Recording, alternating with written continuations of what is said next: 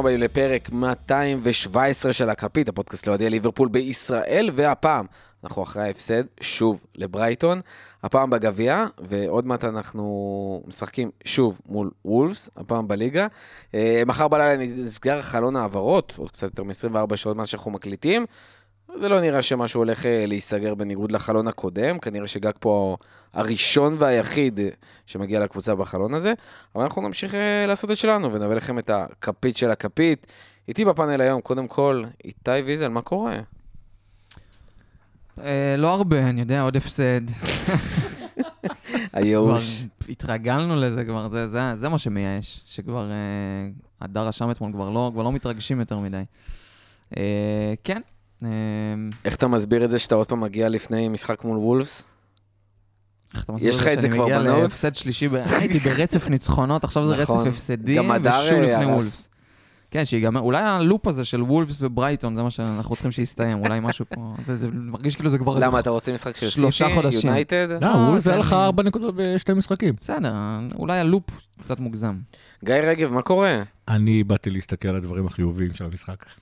איזה?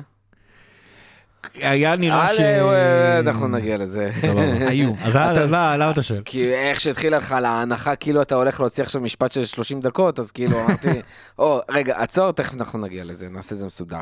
אז לפני שאנחנו מתחילים, אנחנו לא נשכח, קודם כל, תעקבו אחרינו ב social, תעשו subscribe, ותדרגו אותנו בכל האפליקציות. אה, זה נראה כאילו יש לא מעט מאזינים, אבל רק, אה, מה זה לא מעט? יש הרבה מאוד מאזינים שאיכשהו עדיין מאזינים לנו למרות התקופה הזאת. אה, ועם זאת, הם רק מאחוז, אה, זה 20 אחוז, באמת עושים subscribe. אז אה, פנקו אותנו וזה. שלא תצטרכו לחפש כל פעם ב social את הפרקים וכזה, שתוכלו פשוט לקבל את זה ב push בבוקר. אה, וכמובן גם האלבומים במרפסת, מי שעדיין לא עוקב, מי שעדיין לא מאזין, אה, הפרק האחרון של אלבומים במרפסת היה על Appetite for Destruction של Guns N' Roses, קיבל המון המון המון מחמאות בפרטי, ב social, אנשים ממש באים face to face. היום ברבירו סיפר לנו שבאו לו ב... כמורה, ברבירו מורה, בא לו באספת הורים, ובא איזה, אימא ופשוט אמרה לו, תקשיב, הפרק היה בן זונה של פרק, אז אה, נכון. היה בן זונה של פרק, לכו תאזינו. אה, אז אנחנו נתחיל. בפרק הזה חשוב לציין, אנחנו עושים ממש שני חלקים, אה, לא להאריך יותר מדי על המשחק האחרון ועל המפגש מול וולפס, כי יש גבול כמה אפשר לדבר על בדיוק אותם דברים, אה, ובדיוק אותו תסכול, ולאחר מכן אנחנו נעבור אה, לחלק השני, שבעצם ייתן אה, תקציר פיננסי ומסקנות מהדוח האחרון מהמאני ליג של דלויט, ומשם אולי ננסה להבין, יש כסף, אין כסף, קמצנים, לא קמצנים, מה יכול להיות. אז אם אין לכם כוח להאזין לדברים אקטואליים, אתם יכולים לקפוץ. אם בא לכם לחכות, תחכו. אנחנו נתחיל עם החלק הראשון. בואו נדבר על ברייטון. אה, גיא, רצית לדבר על הדברים הטובים. אז קודם כל זה שעפנו מהגביע, לדעתי זה דבר קודם טוב. כל בוא נגיד, עפנו מהגביע, עפנו משני הגביעים העונה. את מה שהעונה שעברה, בטוח לא יהיה. כן, לא, נשאר גם- לנו ליגה וצ'מפיונס. גם מה שקורה בגלל שניוקאסל, ושכחתי מי עוד, בטח פורסט, עפו מהגביעים. מהמם. הם רק פולאם, שעדיין בגביע יכולה, יכולה, בתכלס כל הסופ- הסופאשים שלנו תפוצים, אבל אין לנו הרבה משחקים של, אה, שזזים לסו- לאמצע השבוע בגלל שקבוצה משחקת בגביע כן. או לא. אם פולאם תעוף, בין אם זה עכשיו או בסיבוב הבא, אז גם המשחק שלה בעצם יקבוע בשבת, זאת אומרת לליברפול יש עכשיו סוג של אה, אומנם כל שבת משחק אה, וכמעט ואין מנוחות, אבל, אבל, אבל כאילו הכל, הכל בשבת, מה שאפשר לקלופ במידה מסוימת אה, להתכונן למשחקים בצורה יותר טובה. אה, זה כרגע המשחקים היחידים שנשארו לנו באמצע השבוע, זה אחד משחק מהליגה שתוכנן, שניים דחויים מהליגה, וולס וצ'לסי צריכים מתישהו לקבוע את המשחקים, זה יהיה כמובן באמצע השבוע. עוד פעם וולפס. כן. ו- ושני משחקים נגד ריאל, שאישית אני מקווה שדווקא הם לא יהיו האחרונים. אה, אבל הם גם כן באמצע השבוע, זה, זה חשוב. אין הרבה, כאילו, אמנם המונדיאל, העונה העונה הזאת הייתה אמורה להיות מאוד מאוד עמוסה. אה, במצב הנוכחי כרגע אנחנו בטח משחקים רק בשבתות, שזה נחמד. זה משנה טוב. לנו יותר מדי? אני חושב שכן, כן? אני חושב שכן, זה יאפשר לנו... בסוף כל המשחקים יהיו ב-12 וחצי ביום שבת. בסוף אתה חוטף כבר, אה, ראשון. יש, בכל- כבר יש משחק נוסף אה, במרץ שנבחר מבין? ל-12 וחצי, אבל? אה, בסדר. היפנים האלה, מה אנחנו צריכים שהם יראו את המשחקים? צריך שננצח. אה, אז זה חשוב, תשמע, שתי נקודות מניוקאסל לצמצם, זה לא לא יש. הרבה נקודות מניוקאסל לצמצם. אה, אז כמו שאמרנו, עפנו שני הגביעים, נשארנו בליגה ובצ'מפיונס כרגע, אה, וכמו שגיא אומר, לפחות ברמת הלו"ז זה עוד איכשהו אמור לעזור, אפשר להתמקד, למרות ש... תלוי כמה משחקים עוד יהיו בצ'מפיונס, אה, אבל רצית להגיד דברים טובים מהמשחק, בוא כן, נדבר על אז ברייטון. האמת היא שכאילו, אנחנו זוכרים את התקופה הרעה הזאת גם ממה שקרה לנו בעונת הקורונה של 2021, שהיה כאילו אחרי האליפות, הכל קטסטרופה וזה, וזה היה נראה שכאילו קלופ לא מנסה שום דבר שונה ומחכים, וגם אני חושב לפני איזה כמה פרקים, אמרתי שכאילו די בטוח שקלופ מנסה משהו, אני נורא מקווה שמתישהו זה יתחבר, נצא לתקופה טובה כזאת, ואולי נצליח אה, להשיג את המקום הרביעי. אה, אתמול היה משהו ממש שונה, ואני לא יודע אם זה בגלל המצב של הסגל, או שככה ליברפול הולך לשחק עכשיו אה, מעתה והלאה. אה, כשליברפול לוחץ, זאת אומרת, כשהכדור היה אצל ברייטון בחצי שלה, וליברפול לחצה על ברייטון בניסיון להשיג את הכדור מחדש, אז היה מערך שונה לגמרי. עד עכשיו היינו רגילים ל-4-3-3, אה, אז זה הולך להישמע די אותו דבר. אז זה 4-1-4-1, ו- אבל זה מורגש. זאת אומרת, אנחנו מרגישים את אה, תיאגו וקייטה שנמצאים הרבה יותר קרוב לגאקפו, מאשר סאלח ואליוט שהיו באותו קו. אה, בדרך כלל השלישייה הקדמית שלנו הייתה מאוד ברורה, והשלישיית הקישור הייתה מאחוריהם, אז הפעם לא, רואים ממש את אה, אליוט, תיאגו, קייטה וסאלח מאחורי גאקפו, את בייצ'טיץ' מאחוריהם, ומאחוריהם יש רביעייה. זה, זה דבר אחד, וככה היה הלחץ, זה מאפשר לחץ הרבה יותר קרוב כשאתה בחצי של היריב, כי בעצם אתה לוחץ עם חמישה שחקנים מקדימה, ולא שלושה שחקנים מקדימה, כמו שהיינו רגילים עד עכשיו. אה, זה דבר אחד. אה, דבר שני, מתישהו בעונה שעברה אה, יצא איזה סרטון עם, אה, עם פפ ליינדרס שהסביר איך ליברפול הייתה לוחצת. זה, זה הדבר הכי שנוא כרגע לאוהדי ליברפול, כמה דברים כאילו. יצאו. מאז שזה יצא, נכון, רק לא, פיצוצים. לא, מהספר שיצא את הפיצוצים, אבל עוד הרבה לפני המאסטר הספר, כן, היה איזה סרטון ביוטיוב אה, של איזה ערוץ שעושה ראיונות עם מאמנים, ופיפ לינדר זה הסביר על שיטת הלחץ של ליברפול, והוא עשה את זה על גבי ה-4-0. אה, מול ברצלונה. מול ברצלונה. עכשיו. צריך להבין, עד עכשיו ליברפול הייתה לוחצת עם שלישייה קדמית ושביעייה מאחורה שמאוד מאוד מאוד קרובה אחד לשני. אתמול בלחץ של ברייטון, לפחות ממה שאני זיהיתי, זה היה שישייה קדמית, זאת אומרת ה-1-4-1 היה מנותק מהרביעייה האחורית. זאת אומרת, היה נראה שליברפול מנסה ללחוץ רק עם השישייה הקדמית ולא עם קו הגנה גבוה, כמו שהיה בדרך כלל. אגב, גם המגינים, גם טרנט ורובו לא היו למעלה, מה שאומר שהשטחים אה, שמאחורי המגינים של ליברפול אה, נורא סבלה מהם, זאת אומרת, זה הסיכון שתמיד אה, ליברפול הייתה לוקחת. זה, זה כבר אין, הסיכון הוא אחר, הסיכון האחר הוא, הוא המרחק בין השישייה הקדמית לרביעייה האחורית, ואגב, הרבה פעמים כשברייטון הצליחה לשבור את הלחץ, כי היא קבוצה טובה, אז הרביעייה האחורית הייתה נראית כאילו היא בכאוס הרבה פעמים, במיוחד בהתחלה של המשחק. אה, ועכשיו השאלה האם 4-1-4-1 הזה, זה השיטה החדשה של ליברפול, כמו שקלוב בא עם 4-2-3-1 ושינה ל-4-3-3, או ש... או שזה באמת בגלל המצב של הסגל, אנחנו נדע אני לא יודע אם זו שיטה יחזרו פציעות. חדשה, אני חייב לציין שממה שאני הסתכלתי ומהתקציר אחרי זה שראיתי שניסיתי לנתח, כאילו מה, מה קורה במתפרצות נגדנו, אני דווקא חושב שזה אחד הדברים הפחות טובים באיך שאנחנו שיחקנו אתמול, שיחקנו במשחקים האחרונים, ואני חושב שאם נסתכל אחורה בכל מה שקשור לסוג של ה-4-3-3 הזה, זה אחד הדברים שאנחנו כרגע לא יודעים להתמודד איתם. כי מה שקורה שברגע שאין לך שחקני קישור באמת באמת טובים, ואין להם תיאום מספיק טוב, כי סורי, בייצטיץ', קייטה וטיאגו זה לא שחקנים תיאום, וכשאנדרסון ופביניו לא בכושר משחק, בטוח לא קרטיס, אין שם תיאום אמיתי בין השחקנים, ומה שקורה שכל הזמן יש את מאחורי הארבע האלה שאתה מתאר אותם, יש כל הזמן חורים. והחורים האלה פשוט תופסים כל הזמן את רובו ואת טרנט חשופים. כן, כן. אה, והבלמים לא יודעים להתמודד. גומז, דרך אגב, יש שיגידו שמשחק נורא, יש שיגידו משחק סביר.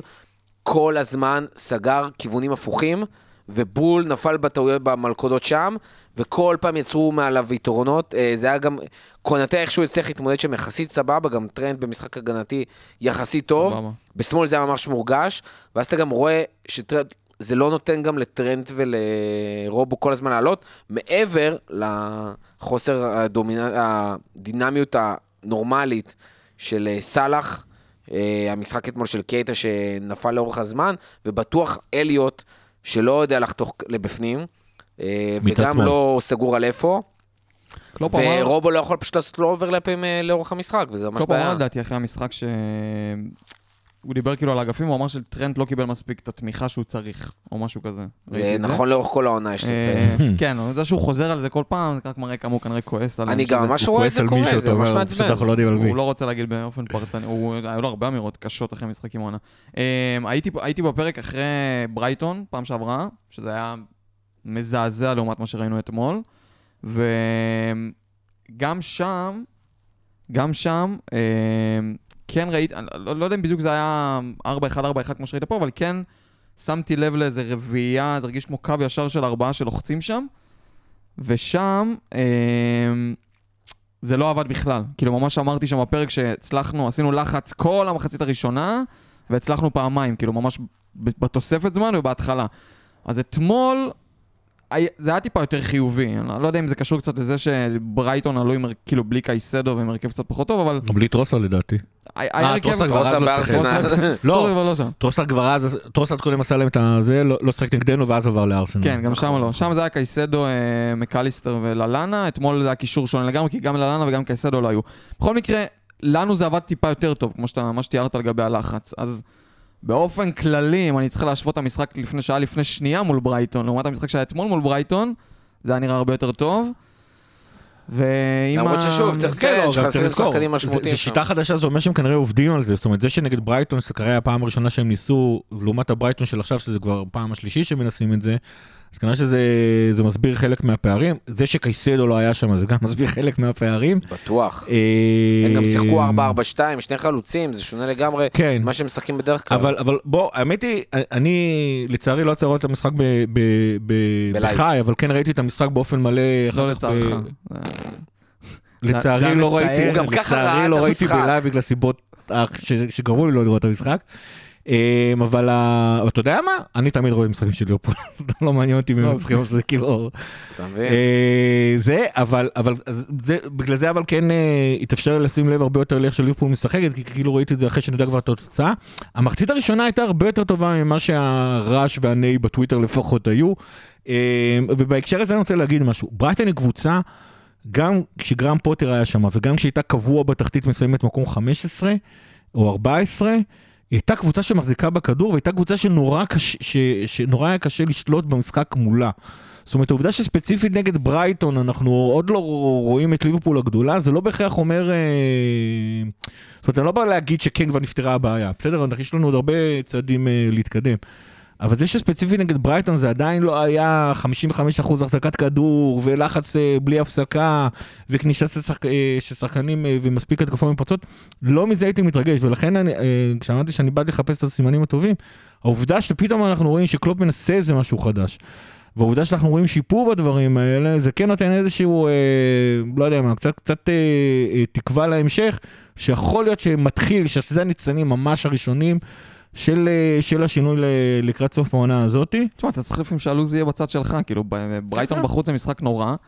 העונה, באופן כללי, כמו שאתה אומר, גם שסיימו במקומות מאוד נמוכים, זה היה אתה משחק גם צריך קשה. שהשחקנים שלך יהיו בצד שלך ולא אתה מה צריך שפביניו הרבה עשה. דברים, אבל מה שאני בא להגיד זה שנגיד, זה העונה שמול רנג'רס ששינינו מערך? כבר כן, לא... כן, כן, כן. אני מרגיש כל כך רחוק. כן, העונה. אני אומר, לפעמים אתה צריך אתה גם... זוכר את אה, המשחק שצפינו ביחד מול נפולי? זה מרגיש כאילו לפני אה. שנתיים.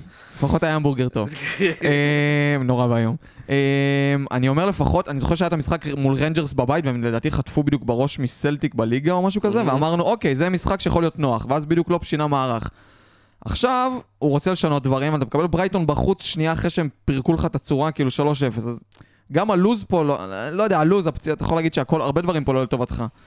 כן, אבל זה אה, אגב הקרוב של המשחקים בליגה וזה דווקא נוח יחסית. אה, אז יכול להיות שזה וולס קצת... אה, ואברטון. כן. כן, אברטון. אברטון זה אברטון שאלה. שון דייץ' עכשיו כי בהצלחה. בתור התחלה זהו, בגודיסון? מאמן זה תמיד בעיה, בגודיסון ואברטון או זה-? אברטון תמיד בעיה, אבל אברטון ממש משתתף בקמייקה, אני חושב שזה בגודיסון. אה, אבל אה,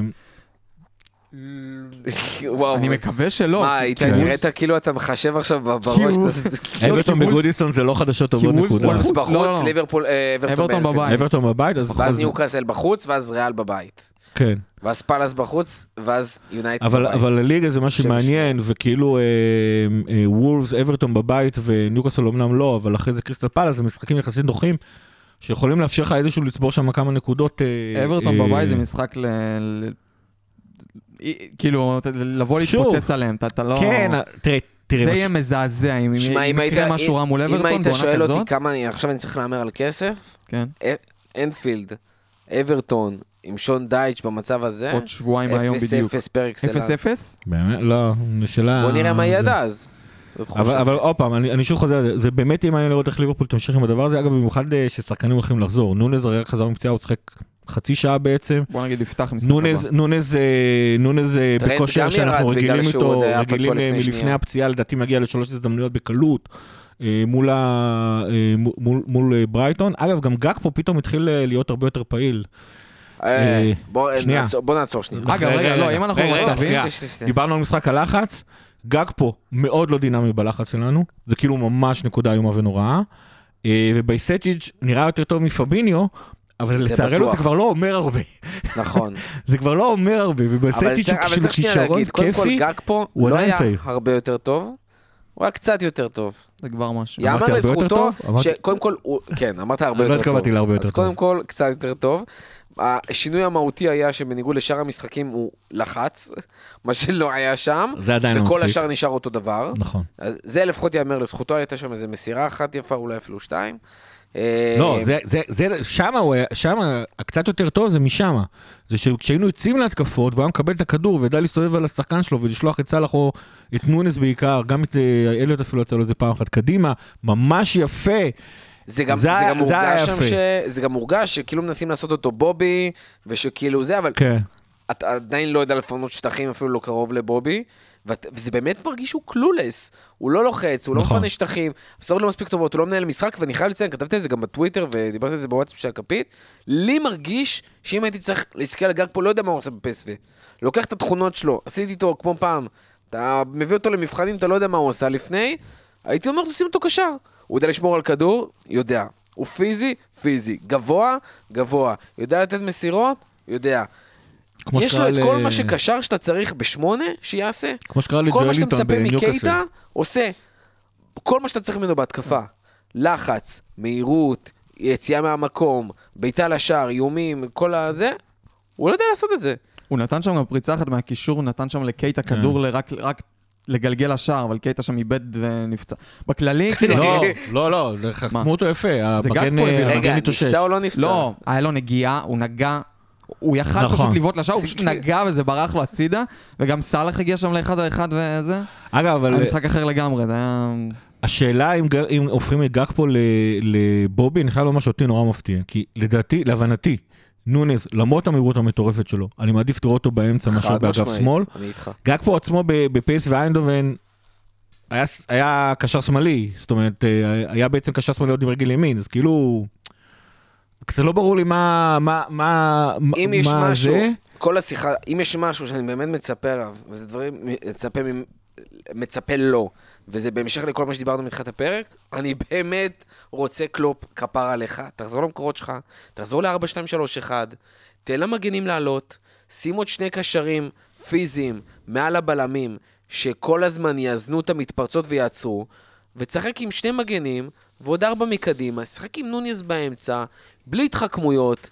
אתה רוצה את אליוט? שייקח דקות מסאלח. צד שמאל תכף, אה, בעזרת השם, ז'וטה יחזור שם וזה. שחקנים נורמליים שמשחקים באגף שישחקו שם. באימא שלך, אם צריך, תחזיר את קרווליו, שדרך אגב, אם כבר אתה משחק 4-2-3-1, תן לו לשחק את העשר הזה, אם אין לך עשר אחר. ותן לשחקנים לשחק בעמדות שלהם.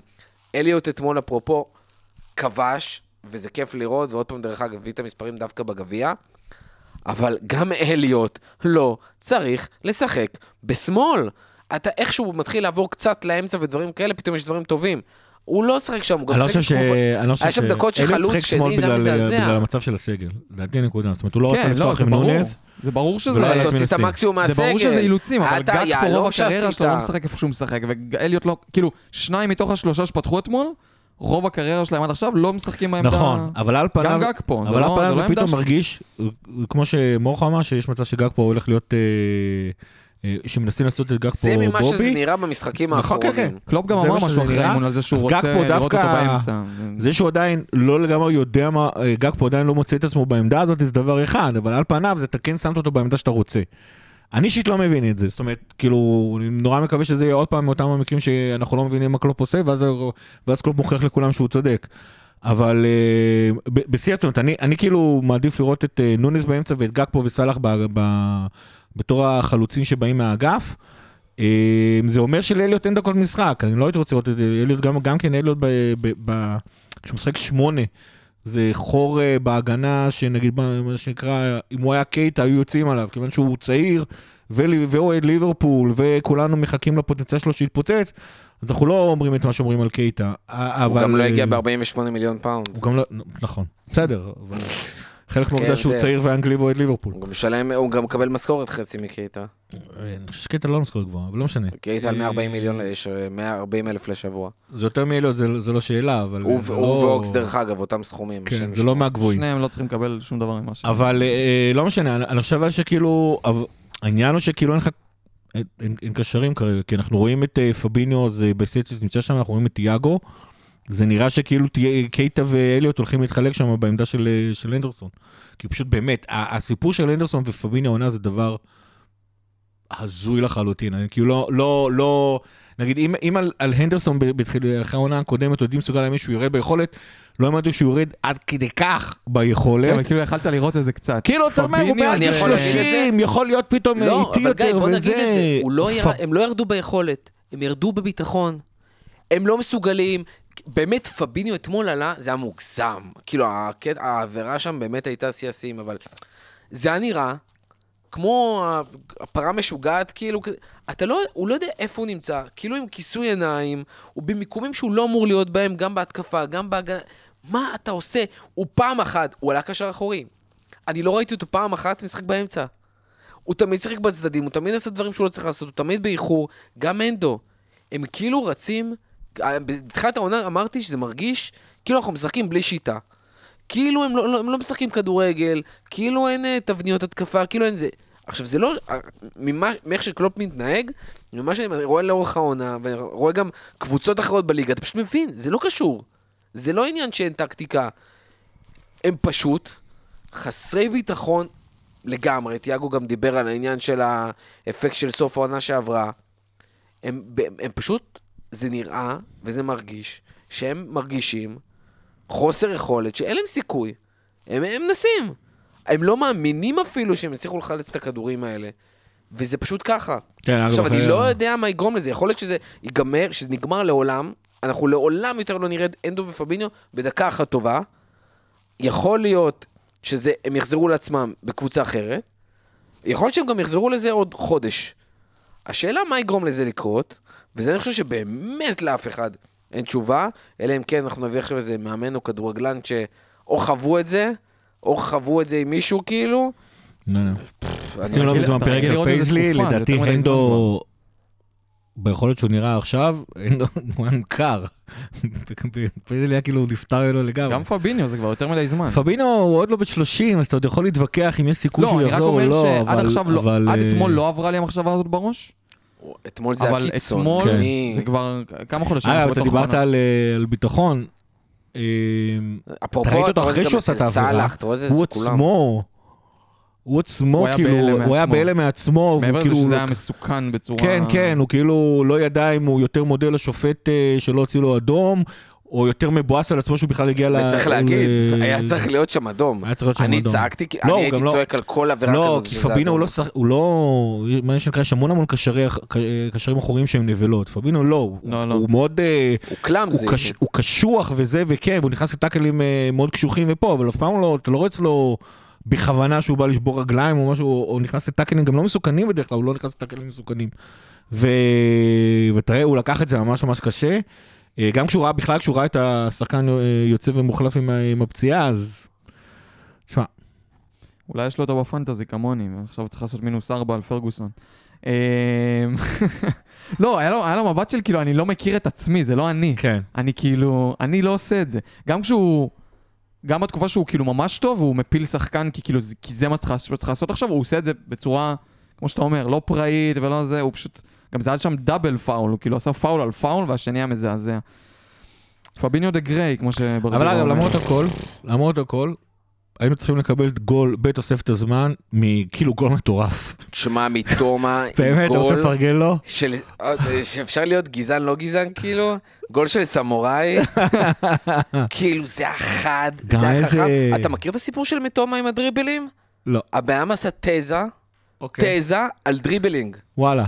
כאילו ברמה כזאת, הוא באמת שחקן כאילו גאון כזה, ואתה פשוט רואה היכולת פריצה שלו בצד שמאל, זה הפעמים שהיינו אומרים על סן מקסימן, כאילו וואו, איך הוא עושה את זה, לא, אבל גם... רק שהוא ילד גם- חרא, גם ההטעיה והבעיטה והכל עוד, אה, אתה יודע, הכדור לא- לא פגע בקרקע. זה היה כאילו ש- זה בסלומו. אחרי ההט- ההטעיה הזאת זה באמת משהו מטורף, ואישית, מה שנקרא, תמיד בתוספת הזמן במשחקי גביע, אני לא יודע אם אני מעדיף להפסיד או את הריפליי. סוג של טובה הוא עשה לנו, כמו שאמרתי בהתחלה, כי עכשיו באמת לליברפול יש להתמקד בדיוק בשני הדברים שמעניין אותה. אחד, זה איכשהו לנסות להדביק את ניוקאסל, ושתיים, אם לא עובד שמה, בליגת האלופות הכל יכול לקרות. ב- כאילו, באמת שהכל יכול לקרות בליגת האלופות. טוב, חלון העברות, כמו שאמרנו, אה, כנראה הולך להיסגר בלי עוד העברה חוץ מגג פה. אה, וזה לא נשמע שאנחנו מרוצים מגג פה יותר מדי. אני חייב לציין שאתמול אה, האזנתי לאיזשהו ספייס של אנגלים, לא סגור עם סקאוזרים או כזה לונדונים, שדיברו על המשחק ועל הצלחת להבין ליברפול. אותם? כן, אז אז כנראה לא לא... לא סקאוזרים. בדיוק, בגלל זה אני אומר. אה, למרות שתשמע, אני צורך כל כך הרבה תוכן של ליברפול, כאילו, ורדמן טבעי וכאלה, אז אני כבר כאילו רגיל. אבל אה, באמת אמרו כאילו דבר אחד, שזה מרגיש אה, שלא יכול להיות שבאמת הבאנו לנו שחקן כמו גקפו, וזה הרכש היחידי, כשהרכש שכל כך התחננת זה דווקא קשר, ובסוף מגיע לך שחקן התקפה, ואתה אפילו לא משחק איתו כאילו כמו שאתה, איפה שאתה צריך אותו. אה, ודבר שני שאמרו שזה פשוט מרגיש כאילו התחלנו לעשות אה, העברות יונייטד, בזמן שיונייטד התחילו לעשות העברות טובות, ואתה רואה שם את, אה, גם מבחינת העברות כמו קסמירו או מרטינס שמסתדרים, וגם אם זה פשוט שהוא מאפס שם את השחקנים. כל הפרדים הופכים כן. להיות מה שאנדרסון היה אצלנו בפריים, ואנדרסון הופך להיות מה שפרד היה בזה, ואפרופו פביניו זה מרגיש כאילו הוא פשוט משחק כמו שמגווייר שיחק ביונייטד והיינו צוחקים עליו, וזה באמת, זה, זה, זה פשוט מבאס לראות את זה. וכאילו, קשר, קשר. מה, על, קרטיס אתה בונה? על קייט אתה, לא ראית מספיק משחקים? אפילו אוקסה שלו, דרך אגב, לא קיבל דקות, שגם אני לא מבין. כאילו הייתי כבר מעדיף לראות אתמול את אוקס על אה, על אליוט באמת? על קרטיס. אה, על קרטיס עולה כל קרטיס. משחק. אני לא מבין את זה. זה כאילו כן. נהיה חילוף קבוע. לפחות הוא לא על האגף. על לא על. הקשר. הוא לא עשה כלום. תשמע, אני אגיד לך משהו אחד אבל אה, על גג פה, כי- משום מה, יש המון הייט עליו פתאום. אה, זה לא היית עליו, זה באמת תסכול לליברפול, שנייה, והוא סימפטום. אני אני חושב שכאילו, קודם כל, הוא פותח הרבה יותר רע ממה שיכולתי לדמיין, זה- זה כן, אבל באמת, כאילו, שחקן רק הגיע, אגב, מתברר שהוא עדיין גר בבית מלון, הוא עוד לא מצא דירה בליברפול, שזה גם חלק... מה- זה גם מביך. השבוע אני מניח שזה משפיע, נותן את ההשפעה, את העוד 5% ל- לעסק. אה, מה מה נראה לך, השכנים שלו במלון עושים רעש והוא לא ישן? כאילו, מה לא, אבל אתה ההשפעה? יודע, כשאתה גר בבית מלון, יצא לי פעם לעשות אה, חודשיים בחו"ל אה, מטעם העבודה, וזה היה בבית מלון. אז שיחקת כאילו- פחות טוב בשבועיים האלה? זה במנג'ר כן. אה, לא, אתה אתה פשוט לא, אתה בהרגשה שאתה כזה תלוי באוויר, אתה מצד אחד לא מטייל וכיף לך, ומצד שני אתה, אה, כאילו אתה גם הולך לעבודה, זה שגרה יומית כזאת, ואתה זה נמצא בבית מלון, זה לא. כיף, אתה לא באמת בפינה שלך, אתה לא, אתה לא. מרגיש בית, ויש לזה את ההשפעה של זה. אה, אני חושב שליברפול, מה שליברפול עושה, היא תמיד, היא, היא כאילו, בסופו של דבר גג פה זה עוד אחד מהרכישות שליברפול עושה, לא בגלל מה הכי חסר לי עכשיו, אלא תמיד אה, בראייה לעתיד, ומה זמין לי במחיר שאני מוכנה לשלם. ולצורך העניין, אפשר להתווכח אם, אה, אם אה, עד כדי כך אי אפשר להביא אף קשר זה, אני, אני מניח רגע את, ה, את השאלה הזאת בצד, ספציפית על גג פה, כנראה הוא התאים למשהו שליברפול רצתה לעשות עם זה.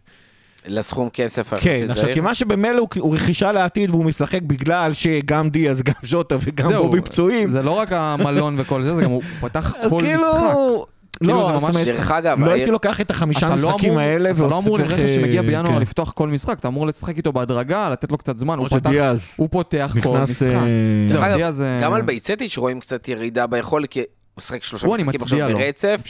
ובגיל כזה, ואתה אומר כאילו, וואו, איך הוא לוקח את זה בשתי ידיים, אבל גם הוא, יש כאילו גבול בגיל כזה, איך אתה יכול לשחק כל כך, אגב, גם הוא כאילו, כמו אליוט, סבבה. כמו שאמרת, רואים עליו, ואני חושב שבמשחק, ההתקפה הראשונה של ברייטון במשחק הזה, הם הגיעו לאיזה בעיטה שטרנט היה צריך להוציא מהקו. בייסצ'י שהיה שם כאילו לא... נכון. לא רץ, לא זה, הוא פתאום, היה- הוא, זה נתן לו איזושהי סטירה וזה, וזה הפיס אותו לקראת גם המשחק, אבל בגול של גם הוא... ברייטון, הגול שהם השוו, כן. הוא היה צריך לצאת, הוא לא יצא, קייטה יצא קצת באיחור וזה, אבל... אה, לא, כאילו אומר הוא בן 18, כן, בדיוק. הוא בן לפני שנייה לא 18. חשבת בכלל שהוא יפתח משחק, והוא. כאילו מחזיק את העמדה הזאת. הוא, אחרי לא שמכרו יודע, עכשיו את כן. קיין, הוא עדיין השלישי בהיררכיה של הקשרים הצעירים בעמדה האחורית. עוד פעם, אני מניח שעכשיו עם אה, איכשהו משחק על המגרש, הוא מן הסתם קפץ למקום הראשון מהשלישייה הזאת. אבל עדיין, הוא בן 18, אף אחד לא האמין שהוא ישחק, הוא בעצמו, אתה יודע, כאילו, מי משי פביניו? אתה רואה את פביניו חוזר לעמדה הזאת 18. בזמן הקרוב, לא, האמת שלא. וזה מדהים. לטוב ולרע, כאילו, משני הכיוונים. אבל אולי, תשמע, אולי, אולי זה אפשר לפביניו, לש... לא, לא, אני, אתה, אתה מכיר אותי, אני לא אוהב את הקטע שירגיש את הספסל מהתחת וזה ייתן לו סטירה. לא, אני חושב, מה שכן אבל, אני מאוד מקווה שזה ייתן לפביניו את השקט הנפשי של, של לא הלחץ שלו, בת, ש, שהוא במשחקים. אתה יודע שאתה כאילו תמיד חייב לתפקד וזה, ואתה לא יכול איזשהו שקט נפשי רגע לנשום רגע. לעבוד על איזה משהו ספציפי שצריך לעבוד עליו, בין אם זה מנטלי, בין אם זה אה, אה, גופני, בין אם זה ללכת לאיזה פציעה שקטנה, משהו, או איזה כאב טורדני שמפריע לו, פשוט לש, לפתור את זה, ואז בתקווה הוא יחזור. כי, כי, אגב, זה יהיה ממש טרגדיה אם בגיל שלו, זה- זה יהיה ה- ה- ההתחלה של הירידה, זה ממש חבל. טוב, בואו, אה, אה, אה, כמה, איתי, כמה מילים על הוולפס. מי? על וולפס.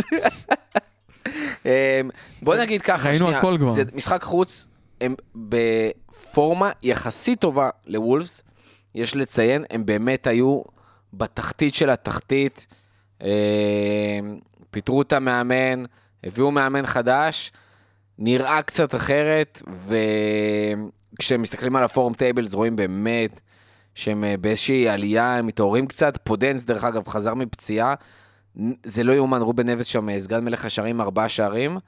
יש רק שחקן אחד חוץ ממנו שעשה יותר משער אחד העונה. זה באמת קבוצה שפשוט, עם כל החלוצים שהביאה, לא מסוגלת לכבוש. כן, יש להם מלא אופציות זה לא מקדימה. יאומן, יש כאילו. עם חימנס, הוואנג חצי חל- חלוץ, דייגו קוסטה, זה, קוניה שהגיע מזה, סרביה. סרביה אבל לקשר.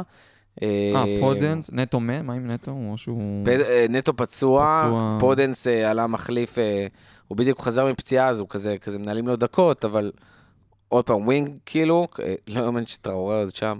אה, אבל זהו, הם ב... באמת בתקופה כאילו, עוד איכשהו יחסית שמע, זה טובה. עדיין- הם בתקופה מצליחים לברוח סבירה, אבל מהתחתית. כאילו זה עדיין וולבס. זה עדיין וולבס, ניצחון יפה. אחד בשבעה משחקים. ואם עוד פעם. לשמור שער נקי מול קבוצה, זה עוד פעם מול וולבס. אה, מתאוס נוניז עוד פעם כנראה מולו, שמאוד רוצים אותו לקיץ, לא יאמן שהוא 45 מיליון יורו בקיץ. איך לא לקחו את ההעברה הזאת? ממש כאילו... ואמרתי לכם, תביאו את מתאוס נוניז. עכשיו נזכרתם. בינואר. זה הבעיה שאמרת לנו. איזה זה בכל מקום, אנחנו everywhere, ספוטיפיי, אנחנו everywhere, אז כאילו לא, זה גם בטוויטר, הכל... אה, גם מחליפים אחרי רכש עכשיו כל עונה, אז גם אם היית אומר, זה כנראה היה איזה- נאבד איזה איפשהו. קושי. אה, קיצור, אז יחסית זה משחק שהיינו רוצים, יש שבוע, יש זמן אה, גם להתאושש מה... לא, הזה מול אה, ברייטון? כ- כנדרש למשחק. אתה חושב שהם יתאמנו טקטית לקראת וולס? כי זה מרגיש שהם לא מתאמנים טקטית מול קבוצות. אני חושב שכרגע קלוב נמצא במצב. שהוא... שוב, בהנחה שהוא באמת שיטה, שינה את השיטת אה, משחק שלו לתמיד, ולא בגלל המצב של הסגל, אני חושב שהוא יתאמן על זה. הוא כאילו עדיין צריך לבנות את זה, עדיין צריך לוודא שהתיאום שם בין ה... זה מוכר. כמות הפעמים שתיאגו סימן לגג פה, אתה צריך להיות שם במשחק, אני ספרתי לא לפחות שלוש. פה, תשמע, היו כל כך הרבה פעמים כאלה, אני אה, ראיתי את תיאגו מלא, רובו התחיל לצעוק על שחקנים, זוז כן, לפה, זוז לשם. כן. אז אני חושב ש... אני חושב שעדיין, זה כרגע יותר חשוב על זה, אבל זה גם יאפשר משהו. טוב, אז יאללה, בואו נעבור לחלק השני של הפרק, כמו שאמרנו. עכשיו בעצם מה שאנחנו רוצים לעשות זה לדבר, או יותר נכון, לתקצר את הדוח שיצא של דילויט על המאני ליג, שבעצם הציב את ליברפול, גיא, תקן אותי אם אני טועה, במקום השלישי מבין המועדונים בעולם, אה, ותכף אנחנו נסביר מה זה אומר במקום השלישי. אה, למה זה שקר? או, יפה. אה, ולמה סיטי בעצם במקום הראשון זה גם ש... סוג של שקר. כן. תלוי איך אתה מסתכל על זה. ו... ובעצם, באמת לנסות להוציא מזה כמה שיותר משמעויות, וזה מה שאני הכי עובד קשה עם גיא. לא רק מספרים, בואו נוציא משמעויות, מה זה אומר, כמה כסף יש, כמה כסף פנוי, מה קורה אם מוכרים שחקנים, מה קורה, צריך למכור שחקנים, כמה אפשר להביא, כמה אפשר להוציא, אולי אפילו צפי קדימה, מה השינויים שעשינו, אה, מה FSG עשו לטובה, לרעה, ווטאבר. גיא, זה הזמן שלך, אני ואיתי נשב פה ונחייך, ונשאל על הדרך שאלות וניתן הערות. אז אה, בוא נתחיל. בוא נגיד מה זה ליגת אה, הכסף של דלויט. כן. דלויט זה איזושהי חברת רואי חשבון, אה, אחת הגדולות באירופה, ובערך אה, לקראת סוף אה, ה- האלף הקודם, הם התחילו לעשות, אה, פשוט כל שנה הם מוציאים את הטבלה של איזה קבוצות הכניסו הכי הרבה כסף בעונה ספציפית. זה יוצא כל ינואר, ותמיד מדבר על העונה הקודמת, זאת אומרת, אנחנו מדברים על עונת אה, 2021-2022. אה, ו- ו- ו- והנה הדירוג לשנת 2021-2022, אז במקום הראשון הקבוצה שהכניסה הכי הרבה כסף בעונה שעברה, ו- אה, רק נזכיר, אנחנו מדברים על הכנסות שוטפות, שזה אומר אה, הכנסות מכרטיסים, הכנסות מחוזים אה, של מסחר ומכירות שונות ומשונות אה, ש- שקבוצות עושות, והכנסות מכספי הטלוויזיה. אז הקבוצה שהכניסה הכי הרבה כסף זה סיטי. אה, אנחנו מדברים על 730 מיליון יורו בעונה מאיפה שעברה. הם הכניסו את הכסף? שאלה טובה. אגב, סיטי זה הקבוצה שההכנסות שלה ממסחר הן הגבוהות ביותר באירופה, שזה גם כן סוג של שקר. אה, כי מדברים על זה, זאת אומרת, סיטי הפסיקה לשקר, אה, או יותר נכון, אה, בכמה היא מוציאה. זאת אומרת, היא לא הפסיקה, היא פשוט משקרת שם פחות. מה שכן היא עשתה, היא עושה המון המון עסקאות עם, עם, חברות, עם חברות שונות ומשומות שיהיו ספונסרים שלה, שאז מתברר שזה משרד בלונדון עם טלפון, וזהו בעצם. זאת אומרת, לא עומד מאחוריהם שום דבר, וככה הם מכניסים המון אה, כספים עם. ספונסרים. הם הקבוצה היחידה, אגב, שהעלו את ההכנסות שלהם במסחר, במסחר בזמן הקורונה. נגיד קבוצות כמו ריאל מדריד, ברצלונה ויונייטד וביירן מינכן לא הצליחו לעשות את הדבר הזה, אבל סיטי כן. אה, מאוד מפוקפק על פי, על פי פרסומים זרים, אבל בגדול היא זאתי שמובילה, כמו שאמרנו, זה עם 730 מיליון יורו. במקום השני, קבוצה שרגילה להיות אחת משתי הקבוצות הראשונות זה ריאל מדריד. נמצאת 715 מיליון יורו, לא רחוק מסיטי, וסביר להניח אגב שבעונה הבאה היא תחזור למקום הראשון, מהטעם הפשוט שבעונה שעברה אה, קבוצות בספרד עדיין לא מילאו את היציעים, עדיין היו בתפוסה של אה, שתי שליש מהמקומות, זאת אומרת שריאל מדריד צפויה לעלייה של עוד איזה 50 מיליון פאונד. אה, הוא במקום 50 השלישי. ובמקום השלישי ליברפול עם 702 מיליון פאונד, ותכף נדבר למה זה, זה נורא נורא, נח... אה, סליחה, 702 יורו. מיליון יורו, תכף נדבר למה זה נורא נורא נחמד שאנחנו נמצאים שם מצד אחד, אבל למה זה לא יקרה בעונה הבאה. אה, אגב, זה מיקום השיא של, אה, של ליברפול ב... ב... בליגה הזאתי. במקום הרביעי נמצאת יונייטד עם 690, פריס סן ג'רמן נמצאת במקום החמישי עם 655. נריץ על השאר, אה, במקום ביירן. השישי, ביירן, ברצלונה שביעית, ברצלונה במקום. השביעי, שזה מטורף, כמה היא שמה, עם 640, שימו לב לפער שהולך לקרות עכשיו, צ'לסי, מיד אחרי בר- אה, ה-640 של ברצלונה, עם 570 מיליון יורו בלבד, אז יש לזה משמעות, תכף נדבר עליה יותר. אחרי זה ספרס, 520, זה עוד ירידה של 50 מיליון. שימו לב איפה הוא ארסנל, 435 מיליון יורו. שלושה מועדונים לונדונים אחד אחרי השני. כן, גם. אבל שימו לב כבר לפערים, אנחנו מדברים על אה, ספיירס היו 520, ארסנל כבר 435, זה פער עצום בכמות ההכנסות. אה, ואז אנחנו מוצאים את יובנטוס ואתלטיקו במקום ה-11 וה-12 עם 400 מיליון אה, יורו הכנסות, זה נשמע הרבה, זה בלבד. זה כבר אה, סיטי כמעט כפול מהדבר הזה. דרך אגב, מהמפתיעים, יש לציין, וסטאם. במקום ה-15. כן. מקום אחד אחרי אינטר, מקום אחד לפני מילאן, שזה היסטרי, לסטר, אותה קבוצה שעכשיו ב... נכון. במצב כלכלי מזעזע, במקום ה-17, ולאחר מכן לידס יונייטד, אברטון וניו קאסל סוגר את הרשימה של ה-20 הראשונות. וסטאם אגב, פחות או בזכות יותר ה... המיקומים שלהם בליגה. כן. אגב, אנחנו תכף נדבר אה, למה, למה הטבלה הזאת היא מאוד מאוד חשובה, ואנחנו דואגים לעשות פרק פיננסי אחד בשנה. למה זה שקר? אחת ה... אחד מתחומי ההכנסות שבאמת כאילו יוצרים ממש פער לאור ההישגים שלך בעונה ספציפית, זה ליגת האלופות. הפער בין אה, לסיים, ל- לעוף בשמינית הגמר, לבין לזכות בליגת האלופות, אנחנו מדברים על 50 מיליון פאונד, זה המון המון המון כסף. Uh, זה דבר אחד. דבר שני, ולכן אני הרבה פעמים מסתכל על uh, מדד שאני קורא לו כוח האוהדים, שזה בעצם כמה הקבוצות עשו רק מהסעיף של uh, ה-commercials, של כאילו הכנסות ממסחר, והסעיף של הכנסות מימי משחק. אני מנקה את הטלוויזיה, שזה גם ליגת האלופות, זה אומנם גם... זכויות שידור, אתה זה, מתכוון. כן, זכויות השידור, זה גם ליגת האלופות, זה גם ה- זכויות השידור של הליגות המקומיות, אבל אתם תראו שזה לא משפיע יותר מדי על אה, זהות עשר הראשונות ועל 20 הקבוצות שנמצאות אחר כך. אה, והקבוצה הכי חזקה מבחינה, מהבחינה הזאת, זה פריס סן ג'רמן, זה בעיקר על ההכנסות שלה ממסחר. אה, ואני רוצה רגע להתעכב פה משהו. כרגע בן אדם הכי חזק בכדורגל האירופי, זה הצ'רמן של אה, פריס סן ג'רמן, באתי להגיד פלורנטינו פרז. נסיך, נסיך הכתר, אה, לא, הוא כבר מזמן לא, נסיך הכתר של קטר. של קטר, כן, היורש העצר. הוא זה ששינה את חוקי הפייר פליי מהעונה הקרובה, הבאה אני חושב, כן, אה, חוקי הפייר פליי הולכים להשתנות. שמה בעצם משתנה? וזה זה בעצם הופך, אה, פעם אה, לקבוצות היה אסור להפסיד 50 מיליון יורו ב, על, על טווח של שלוש עונות.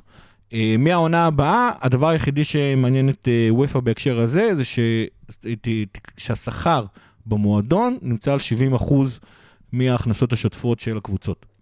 ואז בעצם ככה גם צ'לסי יכולים אה, להתחיל אה. להסתדר עם כל ההעברות? כן, כן, כבר לא צריכים, אה, ל- אה, זה לא מעניין ש, שקבוצה הפסידה יותר מדי כסף בתקופה מסוימת, היא פשוט צריכה להראות שמההכנסות השוטפות, שכר שחקנים אגב, שזה לא כל השכר במועדון, אה, צריך להיות 70% מהשכר של, אה, סליחה, מההוצאות השוטפות של המועדון, מההכנסות השוטפות של המועדון, וזה מאפשר פתח הרבה יותר גדול, זאת אחת הסיבות שסיטי התחילה להגדיל את אה, ההכנסות שלו ממסחר, כדי להיות מסוגלת להראות שהרווחנו 700 מיליון יורו ולא רק חצי מיליון יורו, חצי מיליון יורו. שחשוב לציין שהעניין הזה, ש...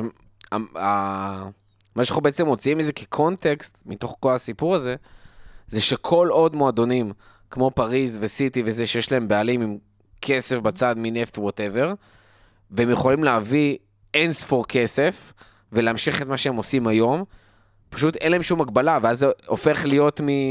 הם בעצם הופכים את זה ממגבלה ספורטיבית בין מועדונים או ווטאבר, למגבלה שהיא כאילו פר מועדון, וכל עוד יש לך תזרים אינסופי, אז כאילו, נכון. אתה יכול להביא כמה שבא לך, אתה יכול שבא לך. אה, להגיד אה, שחברת התעופה של המדינה ומשרד התיירות של המדינה וכל הספונסרים האלה שכאילו פשוט משקיעים, אתה יודע, כל הספונסרים של קטר משקיעים בפריס סן ג'רמן, כל הספונסרים של אבו. דאבי הולכים, אה, כן, וזה, אז, אז ככה זו דרך טובה להגדיל את, אה, את ההכנסות הצופות, ובעקבות זה גם את היכולת שלך לשלם אה, כסף לשחקנים. אז פריז זה הקבוצה היחידה שמכניסה יותר מ-500 מיליון יורו, גם, מ, גם ממשחק וגם מימי משחק.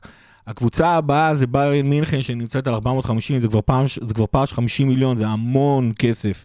אה, היא זאת שנמצאת במקום השני, במקום השלישי נמצאת סיטי עם 435, קצת מעל יונייטד שגם כן 435, ואז ריאל סוגרת את הרשימה הזאת אה, בתור הקבוצה האחרונה שמרוויחה מעד 400 מיליון יורו, רק מחוזים אה, מסחריים ומ- ומ- ומימי משחק.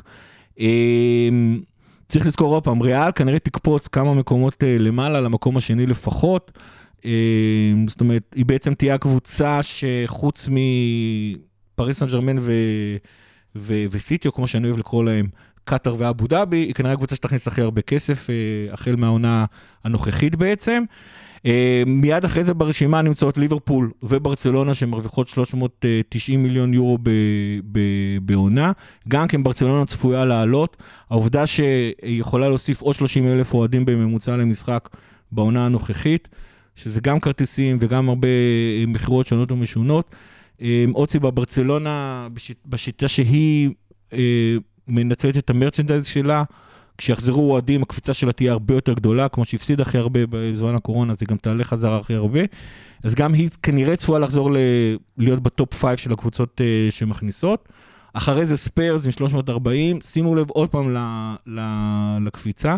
צ'לסי רק עם 290 מיליון פאונד הכנסות ממסחר וממשחק. ארסנל כבר על 260, ובאופן מפתיע יובנטוס נמצאת עם 225, סוגרת את ה... היא כבר במקום ה-11. דרך אגב, נגיד רק על אה, צ'לסי וארסנל, אני חושב שיש שם איזשהו קונטקסט מעניין. צ'לסי כל השנים האלה עם צ'מפיונס. נכון. ואחת הבעיות הכי קשות שלהם זה שיש להם איצטדיון קטן, קטן. שהם גם משכירים אותו.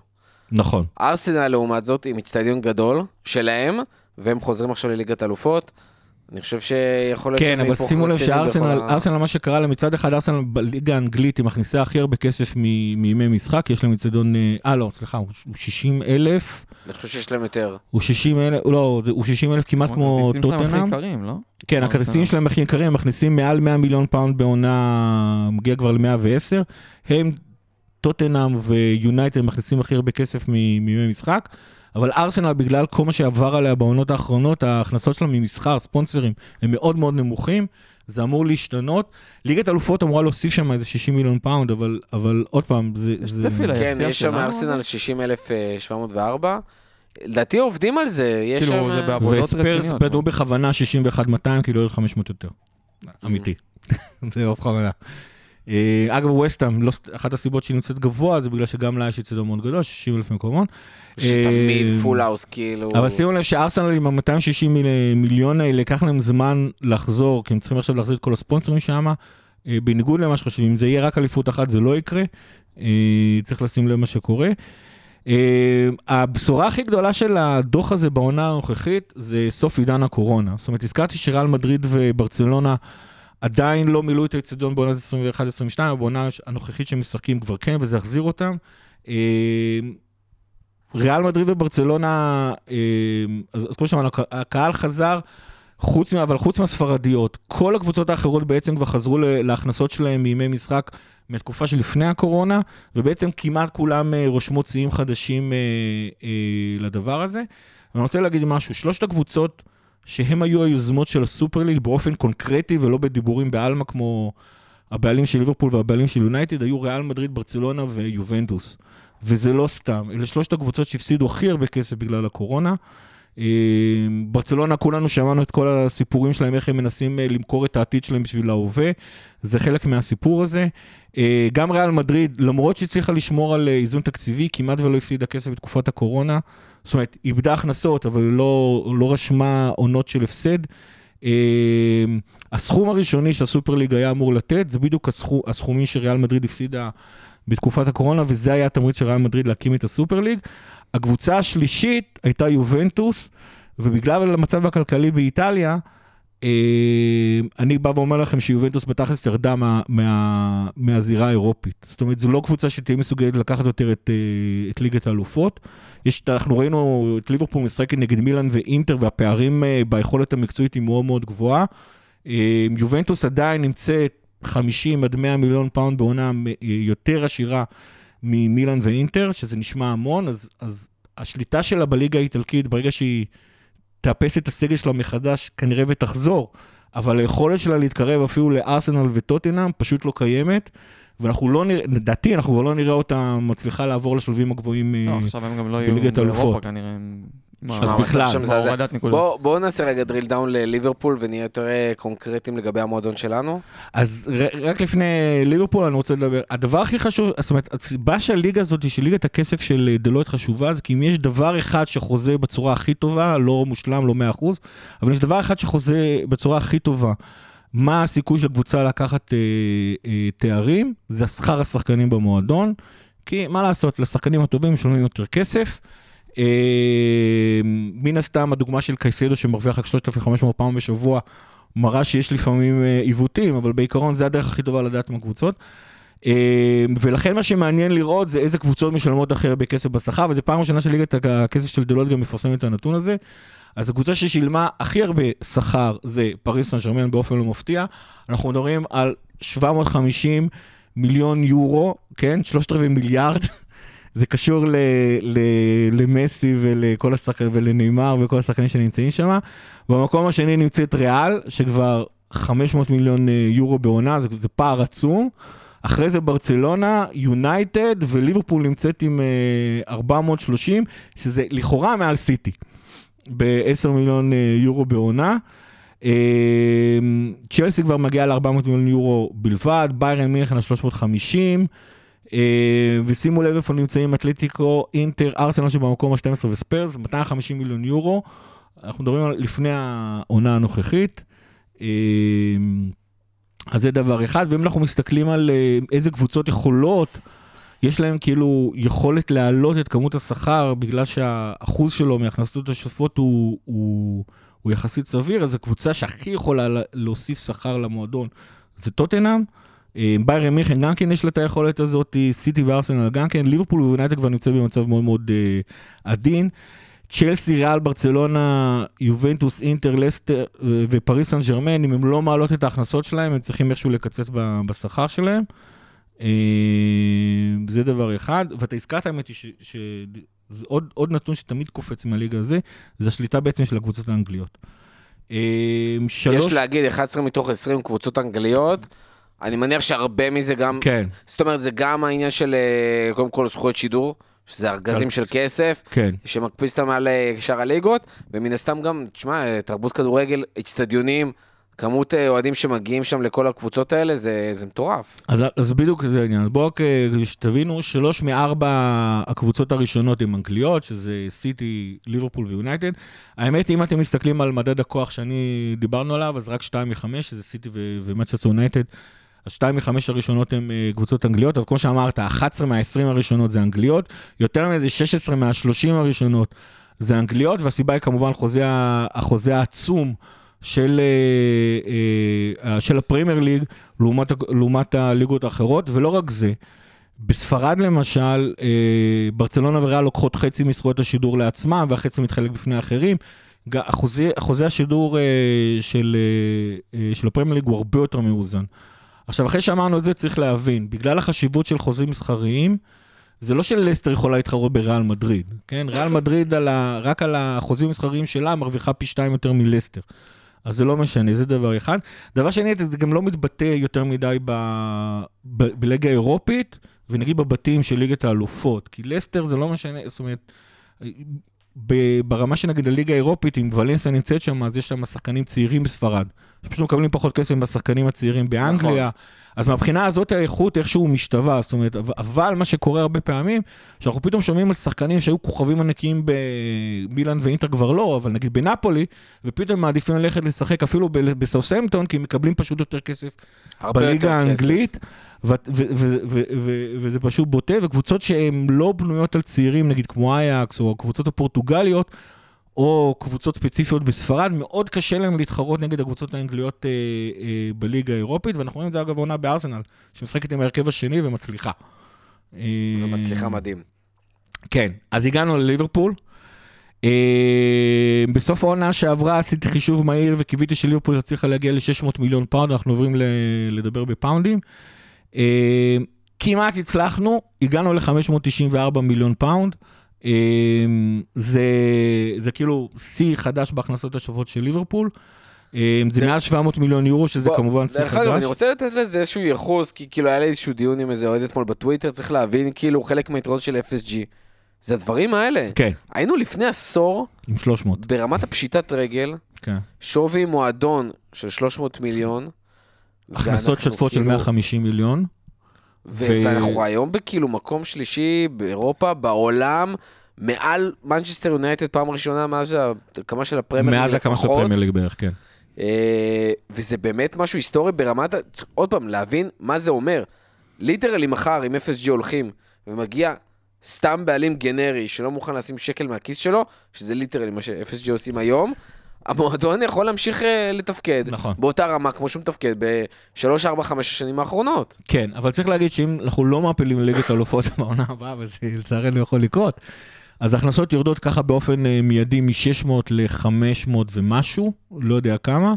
אה, כי זה לא סתם שאנחנו מעפילים ליגת האלופות ועפים בשמינית, אנחנו לא מעפילים ליגת האלופות בכלל, וזה אנחנו מדברים על אה, אובדן הכנסות מסיבי. זאת אומרת, שנה הבאה, בוא נגיד ככה, בשנה הנוכחית, שאנחנו הגענו לשמינית, אנחנו כבר נמצאים כנראה על... אה, 525, עונה הבאה אם לא נהיה בליגת אלופות, אנחנו לא נצליח להגדיל את הדבר הזה, וזה חבל, ופה בדיוק מתבטא העובדה שלמנצ'סטר יונייטד יש איצטדיון הרבה יותר גדול, ו-30 העונות האחרונות של מנצ'סטר יונייטד, שזה אומר שבחוזה הפרסום שלה, בספונסרים וההכנסות שלה ממסחר, היא מרוויחה עדיין יותר מליברפול, אבל, אנחנו, אבל ליברפול עדיין תהיה מעל ספיירס, תהיה עדיין מעל ארסנל, תהיה. מעל, אה, מעל צ'לסי, כן.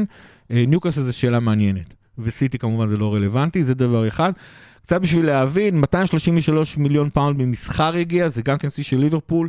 אה, 95 מיליון פאונד בימי משחק, זה גם כן שיא של ליברפול, וזה בגלל כמות המשחקים ששחקנו בעונה שעברה, גם בליגת האלופות שהגענו לגמר, גם בגביע, גם בגביע הליגה. אה, זה משהו ש...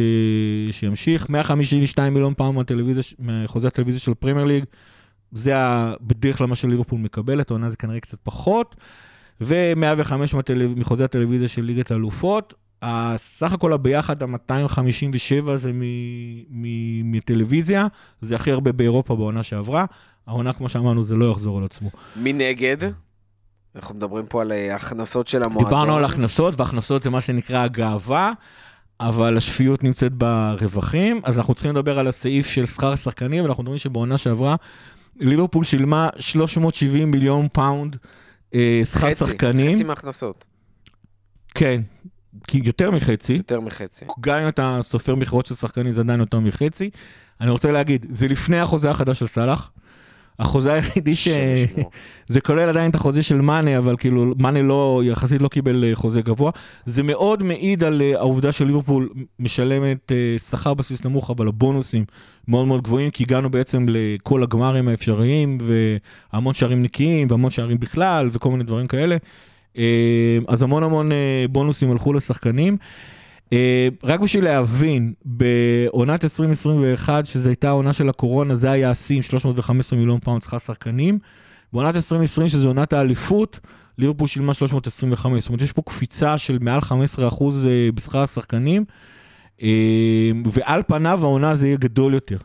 כי התווסף, כי סאלח קיבל חוזה חדש, ונונייס ונונייס וגאקפו הגיעו על חשבון, אה, על חשבון מאנה. אה, וגם דיאז איכשהו יהיה מעורב בקלחת. אה, זה אומר, זה, זה גם, אגב, אחת הסיבות שלליברפול קשה למצוא כסף אה, לקנות שחקנים, כי פשוט משלמת משכורות, יש עכשיו המון debate. למרות שעוד פעם, יש דיבור שכן יש, יש כסף פנוי, וכן לא, יכולים כסף פנוי. להשקיע, וכל הסיפור של בלינגהם ונוניס, ו- מוכנים להשקיע כסף. יש כסף פנוי להשקיע, כן. יהיה עוד יותר כסף אם נשחרר שחקנים שאנחנו לא צריכים להיות. עכשיו, רק משהו אחד אה, שאני רציתי להגיד, אני חושב שאני לפני כמה פרקים אמרתי שליברפול יש המון המון כסף אה, לשחקנים, אז ליברפול יש כסף, אבל זה כבר לא המון המון, זאת אומרת, הקפיצה הזאת של ה-50 מיליון ממש ממש הפתיעה אותי.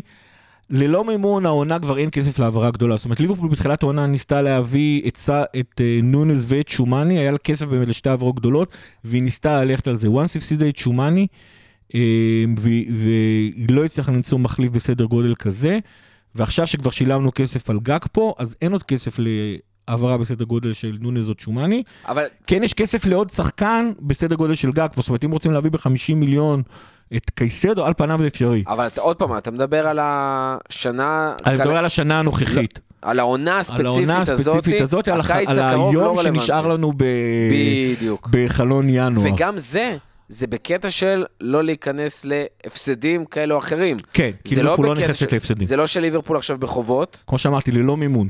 ב...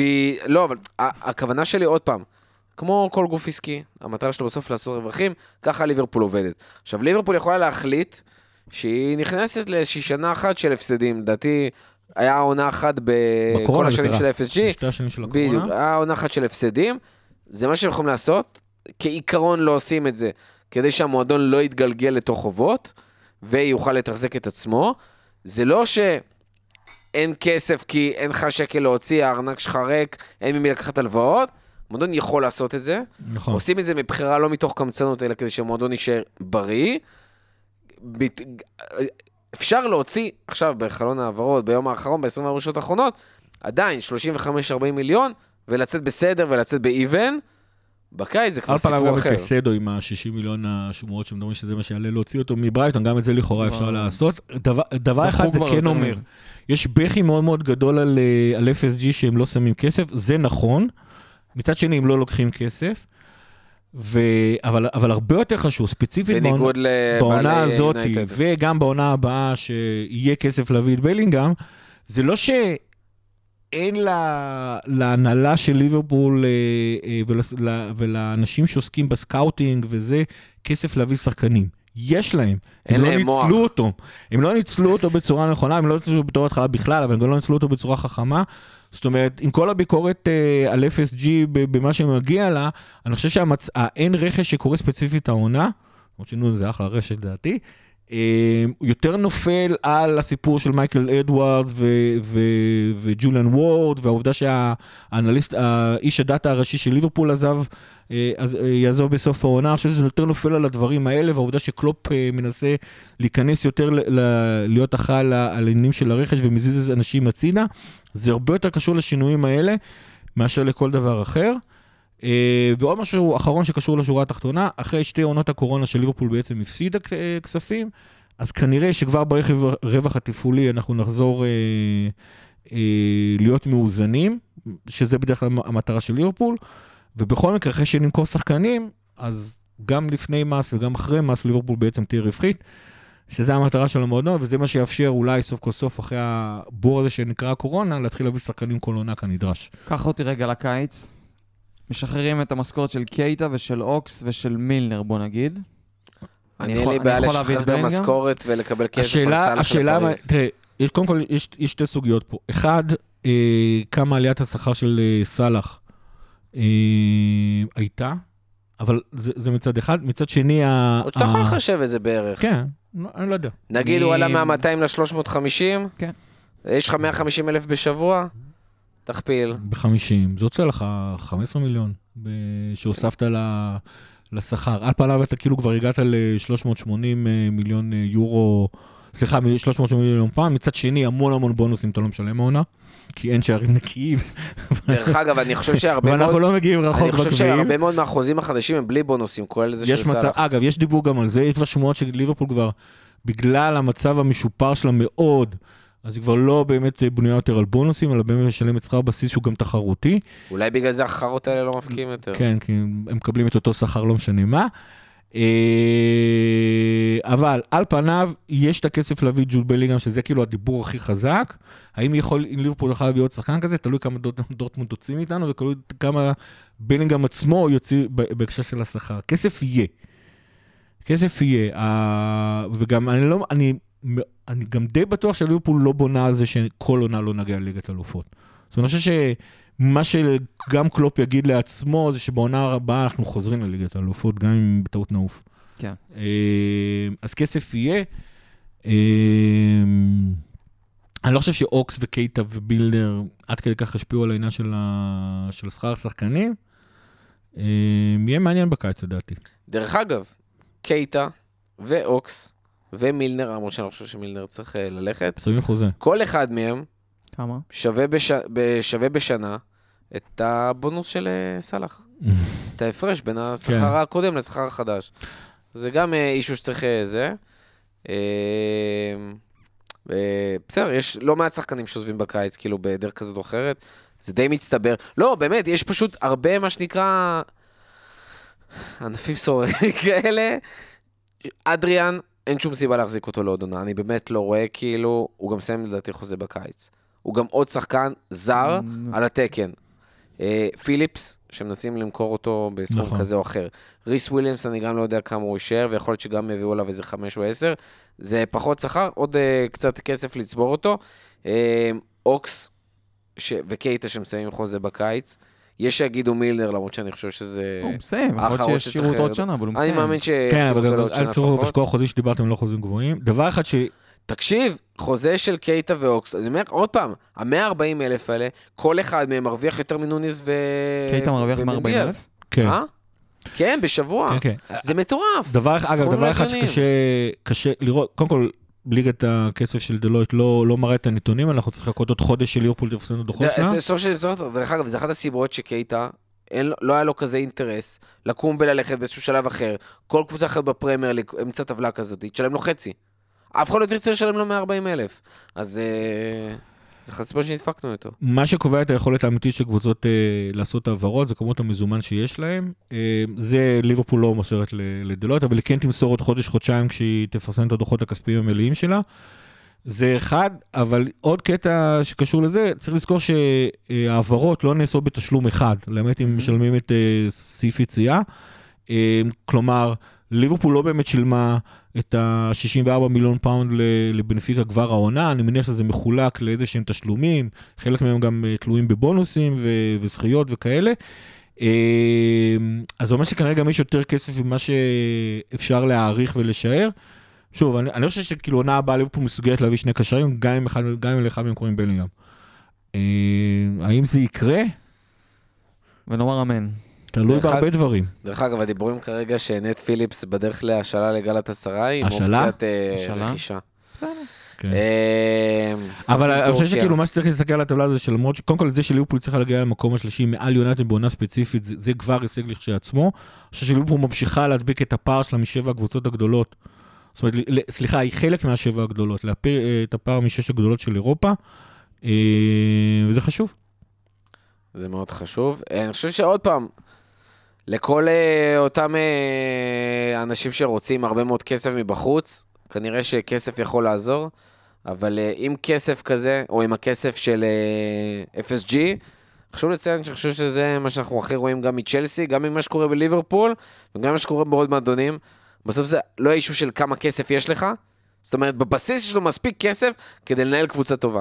שאלה מה אתה עושה עם הכסף הזה? זה שתי האם- שאלות. האם להשאיר את חשוב קייטה יש לך וגם החכם? איך אתה מנצל אותו. האם אה, גג פה זה היה רכש נכון, או יחזרו אחורה אנשים ויגידו גם על נוניס וגם על דיאז, האם זה הדרך הנכונה שהייתה להשקיע את הכסף? האם היה צריך לה- להאריך אה, חוזה לסאלח? האם הוא היה צריך להאריך חוזה למישהו אחר? הרבה דברים שצריך לחשוב עליהם, אה, ובסופו של דבר החלק אולי הכי חשוב זה הנהלה, ושאלה גם טובה, מדברים המון על בעלים, אבל אלוהים יודע מי יהיה המנהל המקצועי, החל מהקיץ בליברפול. וזה גם חלק מאוד מעניין, היה דיבור על אה, פול מיטשל, צודק בשם, היה שכרגע דיבור גם על במונקו, המנהל במונקו. המקצועי שהיה עם קלופ בדורטמונד. אז יש, יש כל מיני המון דיבורים. זה באמת, אותי באמת, זה החלק ש... אחד החלקים הרבה יותר, זה הרבה יותר מעניין אותי מבעלים חדשים, אה, כי כרגע אנחנו, לי לפחות מרגיש שיש שם אה, איזושהי בעיה. אה, וזהו, אנחנו נסיים, פרק 217 מגיע לסיומו. אה, תודה רבה לכל מי שהיה איתנו עד הסוף, תודה רבה גיא, תודה רבה איתי. תודה רבה מורכו. ועד הפעם הבאה. לפטר.